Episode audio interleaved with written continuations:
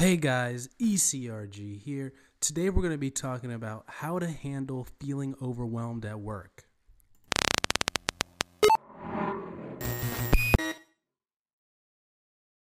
Hey guys, E C R G here. Today we're going to be talking about how to handle feeling overwhelmed at work. Now I'm sure all of you guys have had those days where you go to work, you're not feeling too well maybe, and your boss just puts a whole bunch of work on your plate. You're getting pulled at in multiple different directions. And how exactly do you overcome that? How exactly do you push through that? And we're going to go over some of, some of that today and some of the strategies. Now, feeling overwhelmed is something that probably happens to everyone in every job, but especially in clinical research, it is very easy to feel overwhelmed because most people are allocated to different studies and have to report to different managers. There's not just one manager. Obviously, you have your one line manager, as they're called, who's responsible for you and your well-being, and you may or may not be working with them on a particular project. But on most people are allocated to two, three, four, sometimes five projects, and you have different managers to report to. So they try and do a good job managing your F T E or allocation, which is how many hours a week you're going to be able to work on that project.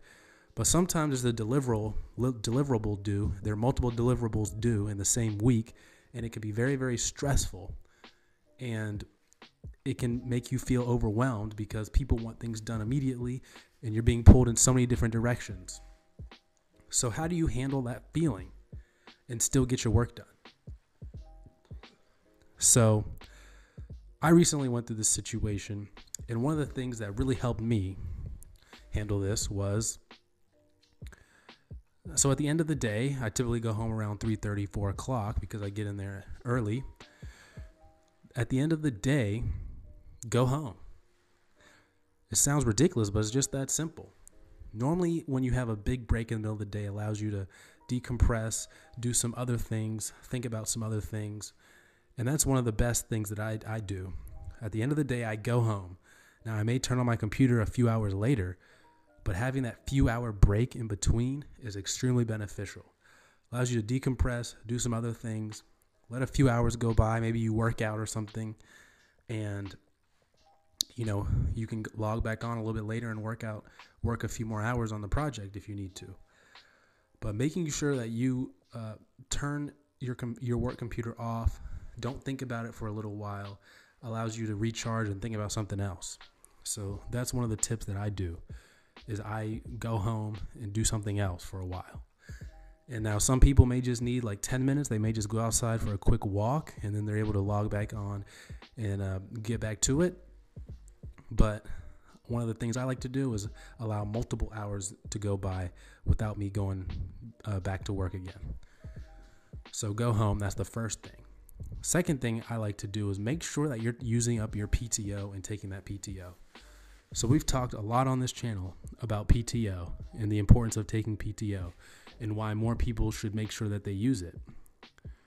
Well, it's for times like this when you feel super overwhelmed. So use your P T O after you've uh, done all your work and you're allowed to use the P T O. Don't be afraid to take it. You know, in America, there's a lot of there's a lot of cultural pressure to not take P T O, and it really stems from the top. You know, are the are the managers taking their P T O? Are the executive taking their P T O? So don't be afraid to take that P T O. That's what it's there for. And oftentimes, if you don't use it, you're gonna lose it. So make sure that you take your P T O, and that can have a huge effect on making sure that you're not feeling overwhelmed. You know, sometimes when I feel P when I feel overwhelmed, all it takes is a little P T O, and I feel good. Ready to come back and hit it. Usually I like to take enough P T O to where I'm tired of being on P T O. That's how I know I'm ready to come back to work. So I, I take enough, usually a week at a time, and I'm like, okay, I'm ready to come back now. So make sure you use that P T O. And then the third thing that you need to think about when you're feeling overwhelmed is make sure that you're not being overworked. In clinical research, everyone has an F T E or an allocation to a particular study. Make sure that you're falling within the allocation. It's okay to go over a little bit from time to time, and then because obviously the work comes in flows. Sometimes there's a lot of work, sometimes there's not a lot of work. So you'll that will come with experience. Uh, when there's a lot of work, when there's not a lot of work, and that will just you'll just understand that over time. But if you're in a in one of those peaks where there's a lot of work to be done all the time, and it seems to be going on a lot longer than usual, talk to your manager about making sure that you're properly allocated to all their studies and that you have the amount of time necessary to complete the task that you've been assigned. It's very easy for the F T E to get out of whack, so revisit that and make sure that everything is good with your F T E. So those are some three tips I have on how to make sure that you're not feeling overwhelmed at work. This is something that comes with experience, knowing how to handle and maneuver the system and make sure that you're not feeling too overwhelmed. So don't don't feel too stressed out. You'll it'll come with more more practice and more experience on how to navigate. So that's it for today's video. As always, guys, comment down below uh, if you guys have any questions on other tips. I'm sure people in the comment section will have some other tips for how they don't feel so overwhelmed at work. Would love to see your comments down below. As always, email us at elite clinical group at gmail dot com for anything you guys want to talk about. Also, comment down below what other videos you'd like to see.